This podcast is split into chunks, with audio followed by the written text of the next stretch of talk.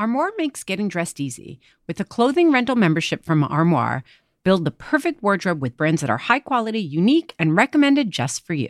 Is anyone else struggling with what to wear these days? I've been pretty frustrated with getting dressed over the last few months as I've navigated body changes, and some days I quite literally have no idea what to wear.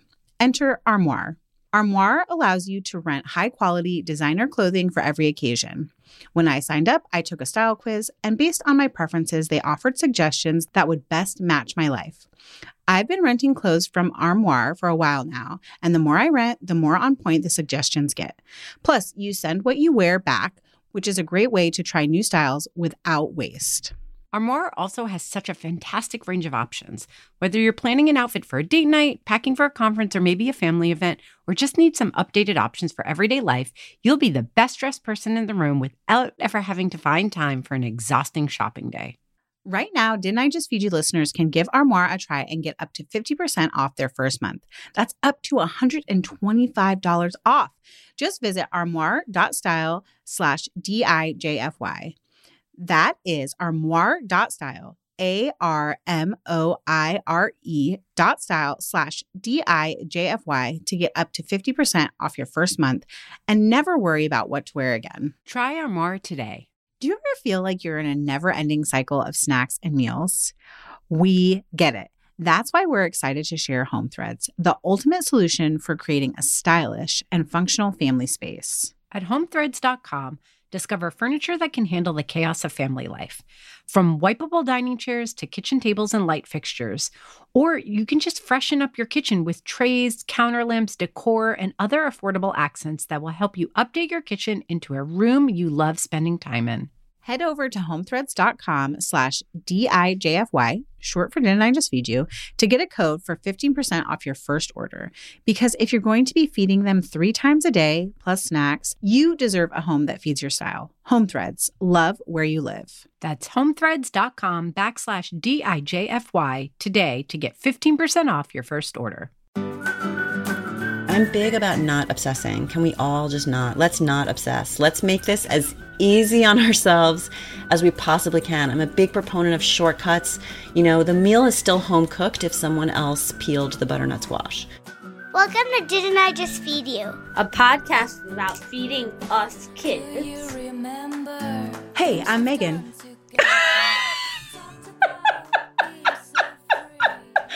and I'm Stacy. I thought you were going to say hi for some reason. And then when you went, hey, I don't know. It made me know. laugh today. I feel like that's how I am on Instagram stories. I always feel like starting Instagram stories yes. is the most awkward part of it. Like I just want to jump in at the middle. I don't want to be like, hey, you do that. Hey, you, do. you guys. Yeah, you do that. That's exactly what you do. You go, hey, you guys. and and Mike pointed out when I was doing a story yesterday as we were going to see Madonna before they locked up my phone, which is why yes. I'm feeling a little crazy today. I was like, you guys. And Mike was like, you start every story like that. Yeah. Also, it's no longer cool to say you guys, but my one of my colleagues at apartment therapy, Taryn, she used this phrase in her Instagram stories and I love it. Theydies. Instead of saying ladies, it's like theydies. Oh. Hey, ladies. I haven't been brave enough to use it in my stories yet. But, I, if you did, I, I mean, I would definitely pause if I heard, saw you hop on story. I paused it when I paused her story. I was like, wait, what? I had to like type it out and look at it. It was great though. So it doesn't feel like on brand for you, not because philosophically it isn't completely on brand, because no. philosophically it is, but you saying that word just doesn't feel right. I know. I know. I don't know what. Uh, you know, I feel like you should nickname us the people who love you and follow okay, you. You should someone, call us biscuits or something. Someone else said that, but I just feel like already so cheesy when I'm on Instagram stories. Um, She's at Megan's underscore, underscore swan, and her stories are fantastically funny and helpful. I think Just so everyone that's knows. what I try to be, or at least like very you honest. try, you go on and you're like, I'm going to try to be fantastically funny right now. well, so I do. I mean, I have to say, and we should mention that you're at Stacy Billis, and together we are at Didn't I Just Feed You? Yes. I try really hard to think before I post, which sounds like smart, but I feel or smart. That's not what I'm trying to say. Sounds simple, but I think a lot of people don't do it. They just like get on, they want to show you what's like exciting. And I try to think about if it's like useful or not. Cause a lot of times I just want to get on and like rant about something. Oh, your rants are actually my favorite. Are they like maybe I Uh-huh. should rant about how I made myself scrambled eggs this morning and then my husband ate them when I went to go get dressed? A hundred percent. Like that's that's the shiz I want to see. okay, I'll just continue, I like it. continue to do rants then. I mean, I think they're funny because we can all freaking relate. Yes. We so we were at a PR event recently and someone told my husband that he- that they listen to the podcast and that he doesn't come out very well. oh. No. yeah. really. Wow, that is ballsy that they said that to him in front of you. I think that it was like kind of a joke. The the I- I person mean- speaking was also a dad. And Oh. so it was like a little bit funny. But Brian's hasn't really listened to a ton of the episodes. So I think then he was like, Oh, really? Do I really come out badly? I love you. I love you, Brian. Oh, okay. We should Brian's get great. we- he's really I really do love him. I'm the luckiest. Um, he's also very lucky. because his wife knows how to make one pot meals. Yes, yes. Although our guest today, Beth Lipton, reminded me that it should be one pan meals because it doesn't just have to be a pot for cooking. It can or it could be pan. one sheet pan meal. I know. Right? So it's kind of a stand in for the idea of one vessel, which was the word she kept using, which is so smart. Exactly. And she's basically written the whole, uh, not a book, but a course on the idea of one pan cooking. So I'm curious, stacy because after we were talking with Beth, I was like, wow, I'm really actually not cooking one pan meals as often as I could be. How often do you think you cook one pot or one pan meals at home? Oh, at least once a week. Uh, But it's funny because I don't think that I I kicked off the interview in a really funny way where I was like, what's the big deal? Like why is this so important? Partly because I think that as someone who doesn't like that's not the factor that I try to fix. You know what I mean? Like I can handle three things being on the stove at once or in the oven and on the stovetop. And then I'm also not the one who does the dishes. So I just don't trap for the number of vessels that I use. So it was a really great conversation because it actually reminded me. Well, i mean, besides the fact that Beth had so many like mic drop tips, honestly, um, but it reminded me that, like, oh yeah, like I'm actually doing this, but I'm doing it for other reasons, I guess. But I'll make, I make a lot of sheet pan shawarma. I make uh like sheet pan fajitas. I make sheet pan. I do it's like a version of chicken parm sort of, but it's like Yeah. cutlets and pesto and mozzarella. And I do on the regular and we're we shared the recipe actually already. Yes, I was just going to say Yeah. my my current go to is your one pot banza recipe. Yeah. So Banza calls it rice. I think that it functions a lot more like an orzo. I think that's fair, right? Because it, it's shaped a lot like orzo is, but you can actually, because I've been experimenting with it a little bit since we had Banza as a sponsor. You can cook it like rice, like you can boil it and fluff it, and it functions like rice. Yeah, totally. Although I cook orzo like that too sometimes. true. But I don't do. know if that's because I'm Greek. Oh, we all do. I was like, maybe that's because I'm Greek. I don't know. Like orzo, buttered orzo is a side. Like, Yeah. totally. Yes. But it all starts with Mark Bittman. so back before wow, I was kids, not yeah, expecting you to go oh, there. Yeah. Okay, Oh go, yeah. go, I got go a there. story. I got a story. So when Mike and I first got married, we got How to Cook Everything because we're old, and that book has been out for ages now. Although they're just republishing a, a republishing, they're sharing new a edition. edition. Yeah. yeah. It's very Perfect exciting. time to bring it up. Full circle. so Mike was like, you know, helping cook. This was before I, if people have been listening since the beginning, you know that I sheepishly admit that I call it my kitchen sometimes. Um, Mhm. Before our kitchen was known as my kitchen, Mike would take out how to cook everything, and he really got attached to Mark Bittman's one pot orzo risotto. And when Mike makes it, and now he makes it using Banza too, because we both love it. Function it cooks just like regular orzo. It tastes like regular orzo with all the flavorings. So, but he uses it one way, like it's always the Mark Bittman version. And I, when I make the one pot orzo, I actually don't make it that way because that's Mike's one dish. It's like he mm. owns that. But I started riffing off of it. And especially once I we got hooked on the Banza rice because my one you know, when I'm in charge of dinner, Mike doesn't care. He's like, here's our orzo risotto. I was like, yeah, but there's no protein in this. And like, there's no veggies in this except chopped canned tomatoes. And that doesn't really count for me. So I started riffing off of it using the Banza rice because that automatically hits the protein mark. And then I started putting all different kinds of veggies. Then I sometimes add sausage not for the extra protein because the Banza takes care of that, but because sometimes when you feed something vegetarian to Isaac, he just looks at the plate and he goes, Where's the meat? That's why. But also, this is one of the things that I took away from cooking that recipe is the sausage adds a ton of flavor without you like dipping into your spice cabinet. Because if you buy really great sausage, it already has all that flavor in it. And because you cook the sausage first, it flavors everything else. It flavors the veggies, it flavors the broth, and then eventually the rice cooked as orzo. And the other thing I love about using the Banza as a risotto is that because it's like naturally has this the starch from the chickpeas in it, it makes a super creamy risotto without adding any cream or butter. Although you can still add those things. And your recipe calls for like a handful of cheese, but sort of towards the end. Yeah. And by then it's so creamy anyways that you don't need a ton of cheese. The cheese is just like bonus cheese. Bonus cheese. I mean, the the way the phrases you come up with around cheese are like my favorite thing. Cheese was- me, bonus cheese. Cheese, I want bonus cheese in every meal. Um, there's a really great thing that that Beth talks about in the interview, and we'll introduce her in just a second. You can listen about making one pan meals healthier or how they are inherently more healthful. yeah. And the whole time, all I could think about was like, she's so right because on the days where I don't feel stressed about cooking, I'm less likely to just be like, uh, it, put more cheese Yes. in it.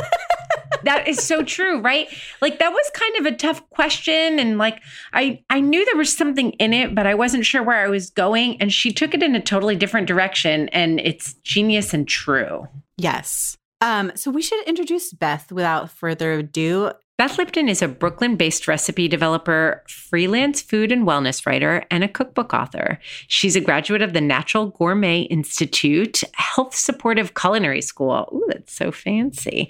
And she studied health coaching at the Institute for Integrative Nutrition. Her recipes and writing have appeared in Clean Eating Magazine, Health Magazine, Paleo Magazine, FoodNetwork.com, Travel and Leisure, Epicurious, furthermore, Clean Plates, and even more. And we're also going to be linking in the show notes to her Instagram, which you should definitely follow. She's a great, fun follow. Her site and her new course that we're so excited to share with you guys. It's called Easy No Mess One Pan Meals. And she gives us a code. So we want you to listen all the way to the end of the episode to get that code to save 30% off when you register for the class. So, Beth, here's the thing that I really want to know actually. Mm-hmm. What's the big deal with one pot meals? Meals, like what? Like, is this important for us to know because it helps with cleanup? Or is it about like how you build flavor quickly and easily? Like, I know people really like it. And all three of us have been in the industry long enough to know what some like buzzwords or search engine optimization like phrases work. Like, I get that, but like, why? Why? Why is everybody so into it? Well, I think, I mean, it's partially the lack of desire at the end of a long day to do a lot of dishes. And we all, you know, we all feel that, certainly. Um, but I think it's also, you know, when you're cooking a meal, even if you only have a couple of different components going on and you have like two things happening on the stove or something happening in the stove and something happening in the oven, you know, for you and for me and for people who do this for a living, it doesn't seem like all that much. But for someone who's coming into the kitchen at the end of the day after having 10,000 things taking their attention all day, it, it's a lot. It's a lot to put your attention on more than one thing at a time. So, what I love about the ease of one pot meals is just that it's one thing, and you can use those that one vessel, whether it's a sheet pan or a Dutch oven or whatever your one pot or pan is, you can use it strategically so that it's you're not just eating something that's like one texture and one flavor. And we can talk about ways to do that. But I think it's just the the simplicity of cooking the meal itself and then definitely the simplicity of the cleanup. Well, what I really love about what you're saying is that I always figured something along those lines for a beginner cook.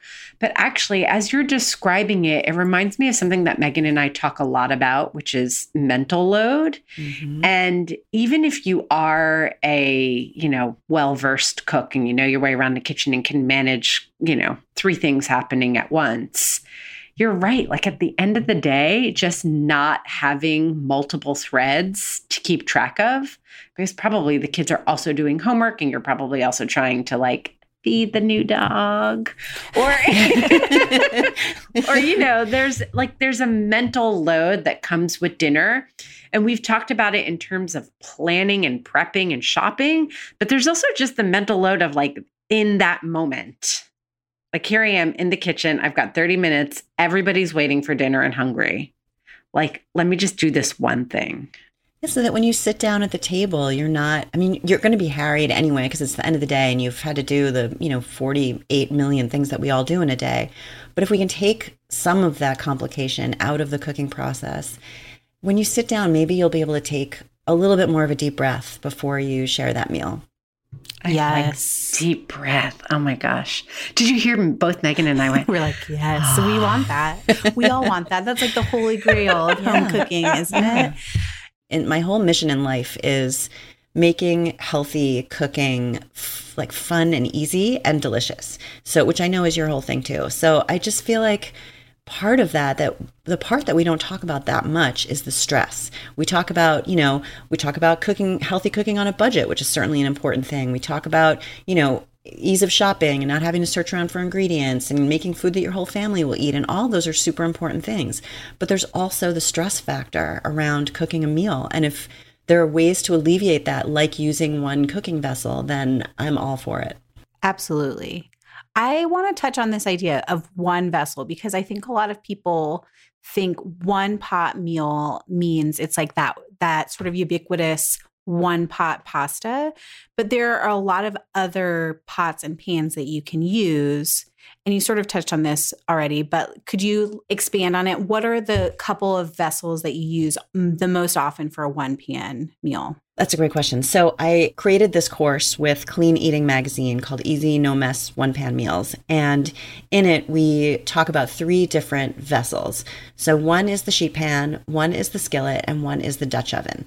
Um, and I feel like that's a nice way to think about it because those are sort of typical pieces of equipment that everybody has. There isn't not to like not the instant pot or anything like that, but there's like there's no sort of learning curve around those three vessels. And we do go into like tips for how to use them and how to clean them and stuff like that and how to choose them if you don't happen to already have them. But I feel like those three are the ones, if you have those three and you know some like good tips about how to get the most out of those three, then you're already on your way to like a huge abundance of one pan meals. Do you have a favorite of those three? Oh my gosh, that's like picking a favorite child. Um, You're allowed to do that. Yeah, yeah. we have actually asked someone that I think at one point. I I only have one child, so she is my favorite. Oh, easy on you. Yes, yes. um, I can't say that I do have a favorite. I know that's such a lame answer, but I like each one for different reasons. Um, and I, I know again that sounds so lame, but you know, I love making certain things on the sheet pan, and I can't imagine not being able to do that. I don't know. I I feel like they all serve such different purposes, and they all can, you know, yield you such interesting dishes. So talk to us. Talk to us about each one and what you think. Yeah, the specifically the sh- the sheet pan I think is the most interesting and underutilized, even in my kitchen. Yeah, well, the sheet pan. So I love my sheet pans. Um, and if you saw them and you saw how abused they were, you would know how loved they are. I think the thing about a sheet pan is that it seems like well it's one sheet pan it's one surface so it's just a question of like throwing stuff on it and throwing it into the oven and that you can do that certainly but you can also if you time it a certain way time your ingredients going on the sheet pan a certain way you can have a variety of textures and flavors going on so it becomes this like really almost like a secret weapon. So, and you can also do things like put foil or parchment packets on it. So you have like one thing cooking on one side of your sheet pan, and on the other side of your sheet pan, you're steaming something. Um, so I think you can just get really creative with your sheet pan. And one thing I love to do, like one of my favorite tips about the sheet pan, is while you're preheating your oven, throw the sheet pan in with it so that it gets nice and hot. And then it saves time and you get a nice sear on whatever you're cooking because the, pan is hot when you throw the food on. You get that very satisfying sizzling sound. And you can broil, you can bake, you can roast, you can, uh, there's just so much you can do with it. It's, you know, it's like the gift that keeps on giving. I also love this idea of using foil to create separate compartments, if you will, on your mm-hmm. sheet pan. I do that a lot, and I feel like it's the frustrated sculptor in me or something. but it's really fun. I'll like, I'll put like, I'll cover it and put walls up, and then veggies go in that part. And because you can also kind of separate flavors there. Because one of the things that frustrates me with sheet pan meals sometimes is that you just have like one note of flavor Right. unless you're going to finish it afterwards. You know, you're Right. tossing everything, the veggies and the meat and the the with salt, pepper, lemon juice, oil, you know, and whatever spice blend. And then it's like everything has the same flavor. But if you compartmentalize, you can do variations and then blend flavors when you toss everything together at the end. Yeah, I mean, that's brilliant. And another way to do that is to keep your vegetables, you know, this only works with um, less dense vegetables like peppers and onions, but keep the vegetables off the sheet pan, cook your protein, and then while it's resting, throw your vegetables on that have been flavored a different way and throw them under the broiler. And Yes. then that only takes a few minutes while your protein is resting. So again, everything's finished at the same time. You've used one pan, but you've utilized it in kind of an elegant, interesting way so that you get this variety of textures and flavors. I'm so happy you brought up the broiler because I feel like people will either put their sheet pan in the oven for roasting or in the broiler for broiling. And um, I, when I was working on my cookbook that's going to be coming out in spring, I did a couple of recipes where, like a sheet pan chicken shawarma, Mm. where I love when I go to the Middle Eastern joint, you know, in Brooklyn, that it has crispy edges from being on, you know, the rotisserie for a long time, Mhm. for example. Yeah. So, you know, taking out the meat, then cutting it up, draining the juices into a bowl, Mm-hmm. putting the meat back under the broiler for a few minutes, and then you get crispy edges, and then you can pour some of the juices over it. So you get that crispiness, but without drying the meat out and kind of using them in tandem with each other. Stacy, what time is dinner? I will be right over. Do it. that sounds so Y'all, good. I am over here just like, wow, I I am really underutilizing my oven and my sheet pans. I didn't even think of the packets for steaming. Mhm. Uh, wow. And if people, some people are sort of not happy with using foil packets, if that's you, you can just line the foil packet with some parchment. So your food isn't touching it directly, but you still get the advantages of having the foil. And then you can reuse the foil or recycle it Yeah. because it's clean. Yep. Okay, so sheet pan we're way way underutilizing and there's so mm-hmm. many brilliant ideas there. What about the Dutch oven? Do you feel like you're only using the Dutch oven on the stovetop or can you talk about braising in it and how brilliant a Dutch oven is for one pot cooking? Yeah. Oh my gosh. If you're only using your Dutch oven on the stove, please call me. Let's talk. or sign up for your course or sign up for my course. Yes, we can talk there too. Um, but but yeah, I absolutely love using my Dutch oven in the oven because if you want to, um, if you're doing something like braising.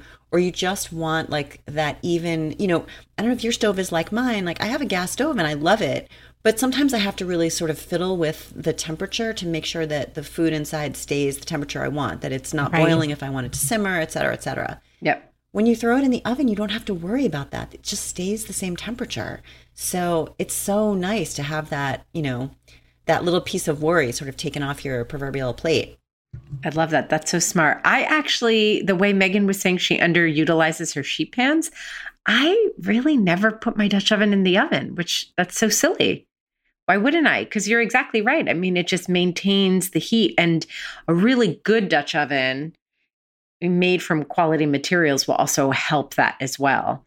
Like, what's your favorite kind of Dutch oven? Are they like a cast iron enamel yeah, with I enamel? Like, I like a ca- an, an enameled cast iron um, Dutch oven, and I also I have an oval one, ah, and I really like the oval one. I tested so funny. I tested Dutch ovens for a product test not too long ago for a magazine, and they had me test all round ones, and I was like, you know, I'm kind of reminded why I like my oval one because that extra bit of surface area on the bottom gives you a little more freedom.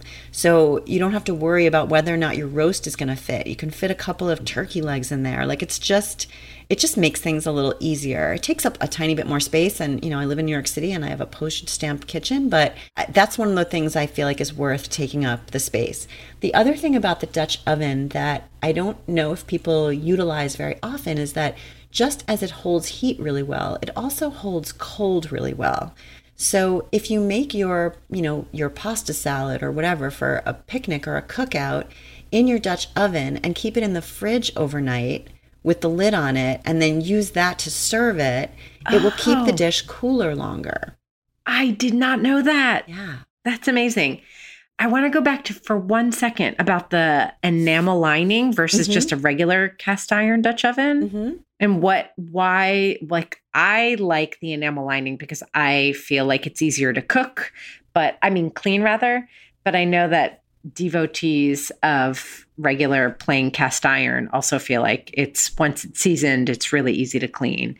So, what's the difference and Well, why I- do you prefer enameled? I love a cast iron skillet, but that to me serves a different purpose than what my Dutch oven is doing. Um, so I feel like they both have roles to play. I think most frequently you're going to find Dutch ovens are enameled. They're not usually just plain cast iron. That's usually skillets. Got it.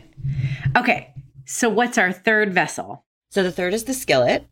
And you can do cast iron if that's the one you love. You can also do a regular um what I my favorite is a heavy bottomed aluminum skillet. So I don't recommend having a large I mean you can have a large um nonstick skillet certainly, but I don't recommend using that as your everyday skillet. Um, I really prefer a one without the nonstick coating. I keep a nonstick around for scrambled eggs and things like that, and it's certainly useful. But for your everyday cooking where you want to be able to use the skillet for a number of different applications, I find a heavy bottomed aluminum skillet uh, more flexible. And what are your favorite things to cook in a skillet in terms of one pan meals? I love a stir fry. And, you know, when I say stir fry, I think those sort of Asian flavors kind of come to mind. But I think of stir fry as really everything. I mean, I certainly love the Asian flavors, but you can you can do anything with a stir fry. I mean, when I think of stir fry, I think of like you know, less dense vegetables cut kind of on the smaller side and cooked quickly over high heat, um, you know, and smaller pieces of protein as well. So, uh, you know, it's nice because you can do it all in one skillet if you have a big one, or you can do it in batches if you prefer. Um, you can vary up the flavors however you want. You can throw whatever you want in there. So, if you only have, not that this ever happens to me, but if you only have like three snow peas and you know half of a pepper and some stray onion slices you know you know what i'm talking about if you that's what Yes. you have you can throw it all in there um, and w- use whatever flavor profile you want to use and in 10 minutes you have you know a great hearty vegetable rich dinner We didn't ask you, and we would be remiss if we didn't, what your favorite thing to cook in the Dutch oven is. So this is not like an everyday meal sort of thing, but my so for Thanksgiving, I always host Thanksgiving. It's right around my birthday, and I don't like to be the center of attention. So I like to host Thanksgiving because then I feel like we can celebrate my birthday, but it's not about me. So what I really love to do at Thanksgiving is cut up the turkey so that I don't cook it whole. Oh. So I know it's shocking. Um, so No, it's brilliant. We're, I'm just over here like, wow, yes, wow. because it never all the things. you know when you cook it whole it- it's not like any of us are doing the norman rockwell painting where you present Yes, the whole turkey right. you take the turkey out you let it rest then you cut it up before you bring it to the table so this way it doesn't hijack your oven because you're only using your oven for an hour and a half um, and everything cooks the way it's meant to for the amount of time that it's meant to so i roast the breast and wings and i braise the legs Oh my god, I'm sitting here slack-jawed. Uh, this is brilliant. I'm doing this this this Thanksgiving. It will change your life. Um, I'm I'm telling you, it will change your life. I mean, it sounds hyperbolic, but every year I'm like, this is the best thing ever. Oh my It's- gosh. It's giving me weird flashbacks to a cookbook that I worked on with Alton Brown, where we bought the biggest Lodge cast iron Dutch oven that you could get, so we could cook a whole turkey in it. Mm-hmm. oh my god. it takes much longer than an hour and a half. Anyways, I don't want to go too far down that. road. But breaking it into pieces sounds brilliant. It's great. It works beautifully. And um, one year we had the butcher take the breast off the bone and we pounded it down and we made stuffing and we did like a whole roulade and that was super fancy. But you really don't even have to do that. You can just cook it on the bone, cook the breast on the bone in your roasting pan, but you braise the legs. And aside from the fact that your turkey will taste incredible and it's so easy, your house will smell so good that you will want to Oh like lick the air. Oh and my it's gosh, it's I'm the so braise. it's the braise that smells so good. this. I have a cousin who gave me my Dutch oven when I got married almost 13 years ago, and I honestly I think of them, my two cousins, every time I use it because it's uh, that that Thanksgiving braise of the legs in that you know delicious mixture is just it's like it makes my year. Okay, I'm going to take a breath because it's hard not to just end the episode right there. But I do have two other questions. Okay, textures. You Mhm. mentioned this earlier. We touched on it a little bit with the sheet pan, but do you have any like overall tips or does it go by vessel? Like, how can you ensure that you don't get just like one big mushy texture when you're making a one pan meal?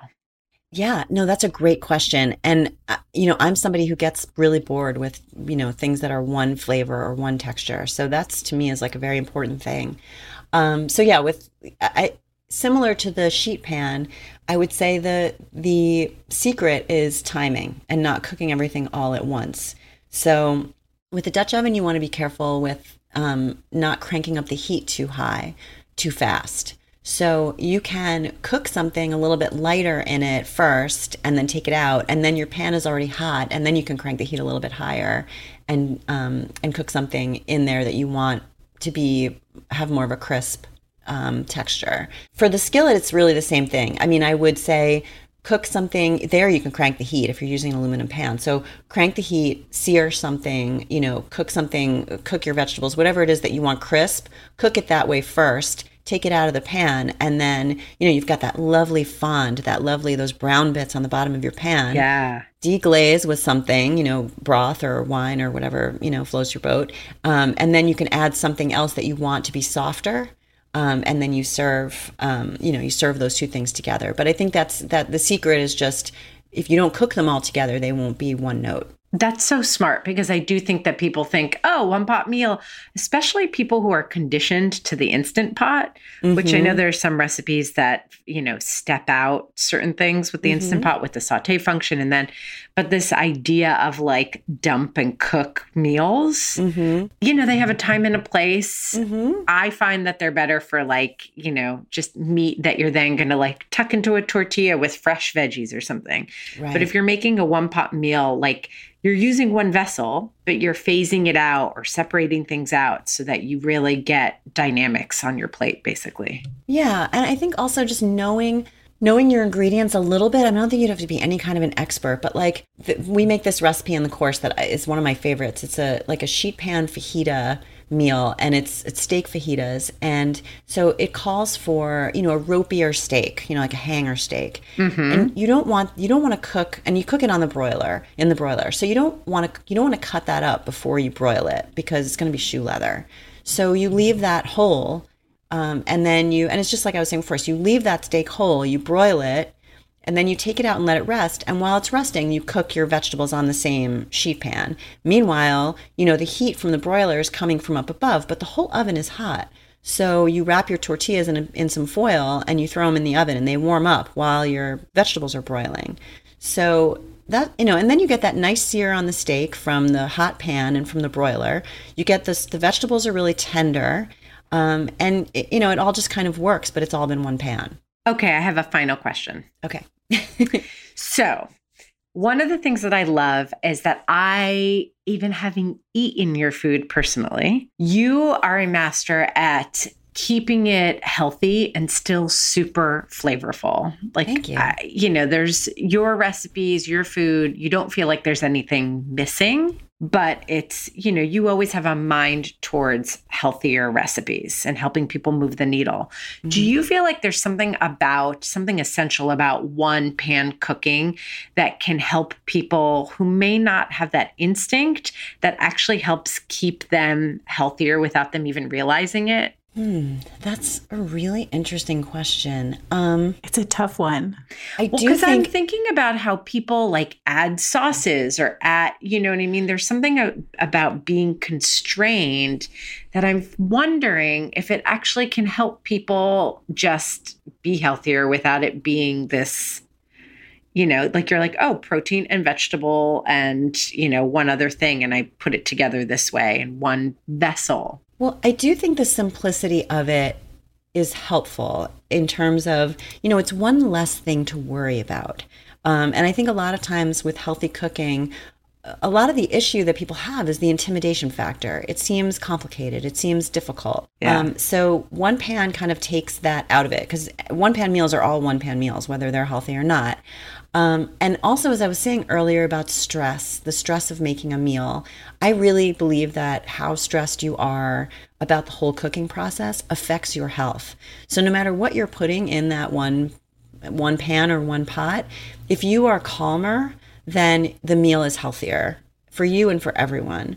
And then, uh, other than that, I mean, I think just taking the complication factor out of it, like, frees up some of that headspace to put thought into what can I do to make this meal healthier. And it doesn't have to be like, you know, I'm going to make all broccoli all the time. That doesn't have you don't have to do that in order to make your meal healthier. You can say, you know what, tonight I'm going to have an extra half cup of vegetables on everyone's plate and a little bit less mm, spaghetti or whatever. I'm not anti-spaghetti, but I'm just saying that like you can you but you have like you have a little bit of extra space in your mind to kind of think about how to make your meal healthier. It just frees you up a little bit to um, to consider what you're doing. Um, I also I think one thing that people do a lot when they're examining their habits around healthy cooking, they think that what they need to do is take the fat out of their cooking, and I am highly pro fat, you know, healthy fat, but I really think that um, you know with one pan meal like you want to make sure that there's enough fat to keep the cooking going. And if you're certainly if you're cooking things separately that each component has fat and each component is has been seasoned. So um, and i think adding more healthy fat to your meals actually will make them healthier too because it means more nutrient absorption. You know a lot of nutrients are fat soluble so you get more from the meals that you're eating that way. It makes them more satisfying um, and fat fuels brain health and uh, and so many other functions of the body. So I think you know that's another way. You know, you need to use fat when you're cooking one pan meals. So I think that's another way it can help make your meals healthier. That's so smart. And I love this idea of like freeing yourself and how that is such a essential part of how we need to think about healthier cooking, not just obsessing over what's on the plate. I'm big about not obsessing. Can we all just not? Let's not obsess. Let's make this as easy on ourselves as we possibly can. I'm a big proponent of shortcuts. You know, the meal is still home cooked if someone else peeled the butternut squash. So Hear, hear. So yeah, so like whatever shortcuts you can find that are going to make the meal planning and and cooking process easier for you. Oh my god, do it. Do it, do it, do it. Okay, so now everyone's going to want all of your recipes and all of your brilliance. So tell us real quick, Beth, where we can find the easy, no mess 1 p.m. meals. So um, I will give you the URL to it's aim healthy A I M healthy U letter U, um, and the course is there. But I'll give you a URL that goes directly to the course. Um, it's easy no mess one pan meals with Clean Eating Magazine, and if you use the code Beth Saves, you get thirty percent off. Wow, thank you. We'll definitely include a link to that in the show notes and the coupon code there for anyone who wants to use it. Um, I'm also curious if you can share the article that you wrote about Dutch ovens, because I feel like that would be really helpful to our listeners too. Oh yeah, absolutely. It's on FoodNetwork.com. I'll send you the link to that as well. Great. And we'll put those in the show notes. Beth, we're, we're- like, seriously, I'm blown away. It was so great to have you. Thank you so much. Thanks for having me. I really appreciate it. Okay, Stacy. I can't. I you guys, really- hey, you guys. Hey, you. Hey, guys. Hey, guys. Uh, hi, friends. Hey, little biscuits. Uh, oh, we're having too much fun on this recording today. Um, I wish that we were recording video of our interviews and eventually we may do that. But like, this is one of those episodes where I was just the interviews where I was just like, oh my God, there's so many brilliant ideas here. This is, if you're going to listen to one Didn't I Just Feed You interview, it might need to be this. Yeah. Um, talking about like making compartments on your sheet pan and also like resting your meat and then using the same pan for the broiler so you can get different textures. How about preheating the sheet pan? like we do that sheet for the pizza wheel, but like, of course. Mm-hmm. So smart. And then Stacy, I know what your favorite part was. Oh my gosh. I can't even. I'm so completely going to cook my turkey that way from now on. I mean, the woman went to culinary school twice. Okay. So she just, uh, she wins. Okay. Point made, Beth. I mean, besides being a lovely person, she's brilliant. And that is a mic drop for me because Yeah.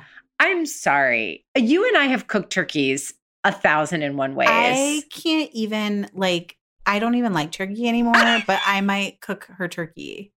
For real. I have cooked at least a thousand turkeys in my life. I yeah, and I have to say because I've also now because of the cookbook cooked a thousand roast chickens, Yes. and there are like the thing is any of the techniques can yield something good. I really like one isn't really better than the other. I mean, Yeah. there's some like there's some like womp womp um, methods, but it's really just about like getting your timing right, making sure your meat is quality, and like you know, for the most part. But like for the average home cook, it's not like cooking your turkey some new like roasting method, like starting high with your temperature and going low, like probably isn't going to make that big a difference if you ask me. I don't know. I just think this sounds I feel like smart. now we need a and it's a turkey paradigm. because Yeah. I am finding myself with so many things to say about turkey. But you're right. There are a lot of ways to roast a whole turkey that yield pretty much the same results, but to do something completely different where right. you're taking the breast and you're cooking it separately on one pan, but then you're braising in your Dutch oven the legs. And then I'm also thinking about the gorgeous turkey broth that's coming off those legs that you can turn into gravy that will just absolutely blow your mind taste good. Yeah, and let's be honest, like braised turkey is yummier than roasted turkey, if you ask me. It's why people like to do those tur- those oven bag turkeys because that's essentially what it is. Yeah. It's it's braised in the bag and it is really good. It is really good, but doing just the legs and then roasting the breast, you have a little more control. You can give the traditionalists what they want with that Exactly. roasted turkey breast.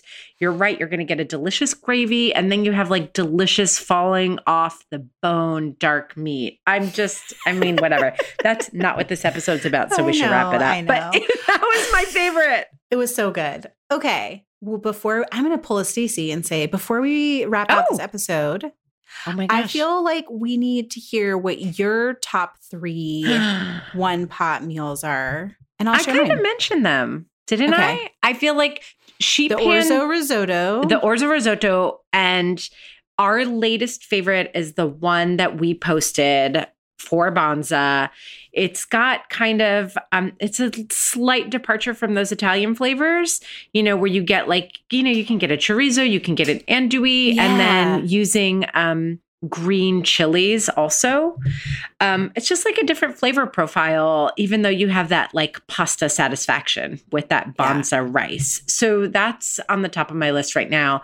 I make sheet pan chicken shawarma a lot, and I'm always kind of messing with my marinade and or spice rub, but always using skinless, boneless chicken thighs. And then um, hearty chunks of red onion is like key.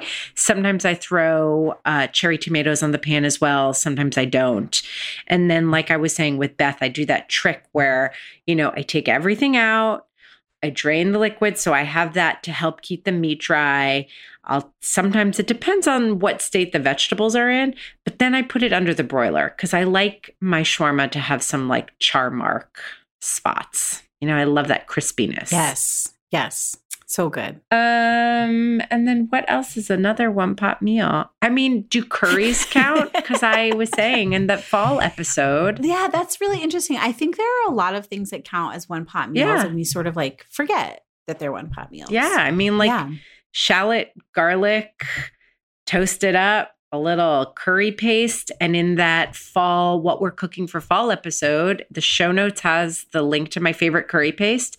And then whatever like veggies I have on hand. It's a little bit like Beth's stir fry, but Yeah. instead of keeping it dry, I'll add, you know, coconut milk to it. Yes. How about you? Okay. This is sort of in line with your shawarma. I have recently been cooking a lot the Lazy Geniuses recipe for Change Your Life Chicken, which we should talk about. Oh. Like, that's just a brilliant recipe name, but essentially it's like chicken thighs, skin on, bone in, and whatever vegetables you have in the house. And then it's roasted on a sheet pan. And I do like to take it one step further and like preheat the sheet pan, like Beth was talking about, and put the chicken thighs skin side down for the first like Mm. 12, 15 minutes of roasting and then flip them over. The, sin- the skin gets so, so crispy on the chicken thighs, which at some point when your chicken book comes out, we're going to have to talk about chicken, my love of chicken thighs. Like, I just think they rule above every other cut of chicken. And that's how I cook them in the pan too. I Yeah. pan roast where you get your pan really hot. And this can actually be a one pan approach. And then you put them skin side down and you literally leave them for 12 minutes. Like, do not touch. Trust the process. you just want to press down on them so they're as flat as possible. Then flip, you're going to have beautiful crispy skin. And then literally flip them and cook another 12 minutes. You don't have to add more oil to the pan because a lot of the fat has rendered from the skin. yes. Yes. Right. So, all in, you're cooking it ah, approximately like 30 minutes. All you've done is flipped it, and that's it. And then to make that a 1 p.m. meal, you can take the meat out, right? Deglaze, just like just like Beth was saying, deglaze, add some like veggies that, you know, fry up fast and I know. I love that she was like, you know, the like two snap peas in the bottom of your crisper Yes. drawer. And we're like, yes, I know that moment very well. Happens once a week in my house. Uh, um, another thing that we love, and this is a skillet meal, is we call it a cowboy skillet. And it varies when we like I've made it a hundred different ways, but essentially it's like ground beef or or sausage or whatever ground meat is in the house, um, canned tomatoes, veggies, canned beans, and it's sort of like saucy. And then we'll make a box of Jiffy cornbread. Yes, as the resident baker, I'm admitting to buying the Jiffy cornbread because it is very nostalgic for me. And so you make that up and put it on top. So you're you start it on the stove top and then you finish it in the oven so that the cornbread bakes. And it's sort of like pot pie, but with a cornbread topping, and it's sort of like chili meets cornbread. We're doing that a lot right now. And then I always default to that one pot pasta. I was just going to say, I cannot believe that hasn't come up. Well, we talked about it a little bit with Beth, where I was like, you know, that's sort of like the ubiquitous dish that people think of when they think of one pot cooking. And it was really made famous, I feel like, by Martha Stewart's Yeah. team. Mm-hmm. But it's it's really like there's a million recipes for it. You can use almost any shape and any kind of pasta. The Banza chickpea pasta works really well for it too. And basically, instead of boiling a pot of water, you're just making sure that you're cooking a pasta in like a skillet or a Dutch oven with enough water to cover it, and then letting the uh, or broth. We make it very often with broth or sauce, um, and then the pasta soaks up the cooking liquid, and you don't have to like boil water and then saute your veggies separately. You can build it all in one pan. We should link to some one pot pasta recipes in the show notes. I think that would be really helpful. Have you used that using the Banza cut pasta? Because my Yeah. kids are super into the various shapes and sizes. They have so many now. Wait, can I tell you a funny aside? Yeah. I'm sorry. I have to tell you this. I, you know, my kids are like really into the Banza alphabets. Yes. And I just Yeah. like assumed we've we've shared about this on Instagram. I just assumed that it was like the alphabet. We had the Banza pasta last night for dinner. It's not all the letters of the alphabet, Stacey. It's only B. A N Z A. I was like, let's spell your name. And I was like, you can't. It's only Banza letters. I was like, no, it's not. She knew. And I had totally missed that. Uh, She must have tried to, like with the dry noodles, tried to spell it and didn't realize it. Stacey, I've cooked that pasta so many times and I didn't realize. That's hilarious. I was That's like, oh, I'm gonna cute. write, didn't I just feed you in pasta and take a photo for our Instagram? you can't do it. You can't do it. It only spells Banza. Okay. It's the Banza alphabet. I I have big feelings about that. Mostly, I feel dumb. Uh, so, yes, I have done a couple one pot pasta recipes with their new cut pastas. I'm gonna have to try that. I actually have never made one of those one pot pastas. Really? I tried it once, like when it first became a viral thing, when like literally Martha Stewart was the only one with a recipe out. Yeah. Yeah, I don't know. Because also, I have, like we were talking about with Beth, a big enamel Dutch oven Yeah. That's so easy to clean. And I cook, it's, I tend to clean it and then let it dry on my stovetop. Yeah. And it's almost always out because I use it so frequently. So I literally fill it with water and cook the pasta. I don't know. It just, for whatever reason, so much of what we find easy is not about something empirical. It's just about what habits we're in. It's so much muscle memory. Yeah. You're just like, yeah, I'm cooking pasta. I get the, the Dutch Yeah. oven out. I fill it. I Exactly, boil it. It goes for me- fast. Yeah. It's already out. I just fill Yeah. it and then I scoop out my pasta water, I drain it, and literally, like, while it's still hot, I just run a soapy sponge over it because I'm like, eh, it's not that dirty. Yeah. And while it's still hot, like if any little bits of pasta stuck to the bottom, they come right off. I put it right back on the stovetop and like I go on my way. So it's just never been a thing. And honestly, I don't love the texture, but maybe I just haven't made it enough. I made it that one time. What do I know? What do I know? You also admittedly don't eat a ton of just regular pasta. So that might, you know, it's like that thing. Oh man, who was I listening to talk about this recently? Oh, it's this book I'm reading by Elise Joy. That's not actually her name, Elise Kripp. It's like Big Dreams, Daily Goals. And she just talks about like why spin your wheels cooking things or buying groceries or buying clothes or doing anything that's like not actually how you live your life. If you don't like salads, don't buy greens if you don't cook pasta regularly or eat pasta regularly, like your family doesn't, why try one pot pastas? Stick to your chicken on a sheet pan. Yeah. That's Yeah. that's what I, that's what I'm gonna do, Megan. That's what Although Did I Just Feed You it's- is all about, right? Finding your pasta, your It is. one pot meal. It is. Yes. And you know what though? I'm sorry that we keep saying Banza so much, but honestly, Banza has changed that because it's also fewer carbs. yeah, I feel better when I eat it. It's gluten free, made with chickpeas. So that we've been talking about the protein because we really focus on like what we care about when we're making dinner for our kids. We don't talk enough about what we want for ourselves. but That's for me, a whole episode. it is a whole Yeah. episode. But the fact that there are fewer carbs is a big deal to me. Yeah, So that's changing. it's also delicious. Maybe the next time we talk, Megan, I'll have made five one pot pastas. We'll share them on the show notes. We and will. we'll get a thread going about one pot meals in our listeners group. So it's a good segue to the wrap out of the show to say, find us as Didn't I Just Feed You on Instagram and Facebook, where I might get on and say, hey guys. Um, hey guys. you can also join our private listeners group on Facebook. We will, the secret question is, what's our favorite cocktail? Secret question? It's not secret. The question is, what's our favorite cocktail? And we will take the answer of whiskey or painkiller if you really need us to have a favorite cocktail. Yeah. We think whiskey counts. We do. Most importantly, subscribe to Didn't I Just Feed You so you don't miss a single episode. And if you guys enjoyed this episode and all of our other ones or any of the other ones at all, please rate and review. And most importantly, tell your friends, spread the word. We all know that it feels so like good to get a recommendation from a fellow parent. And we just want to reach as many parents who need help in the kitchen as possible. Hear, hear. Our music is Good Old Times by Alex Cohen, provided by Jamendo. A huge thank you to our editors, Jeremy N., Samantha Gatzik, and the team at Counterweight Creative.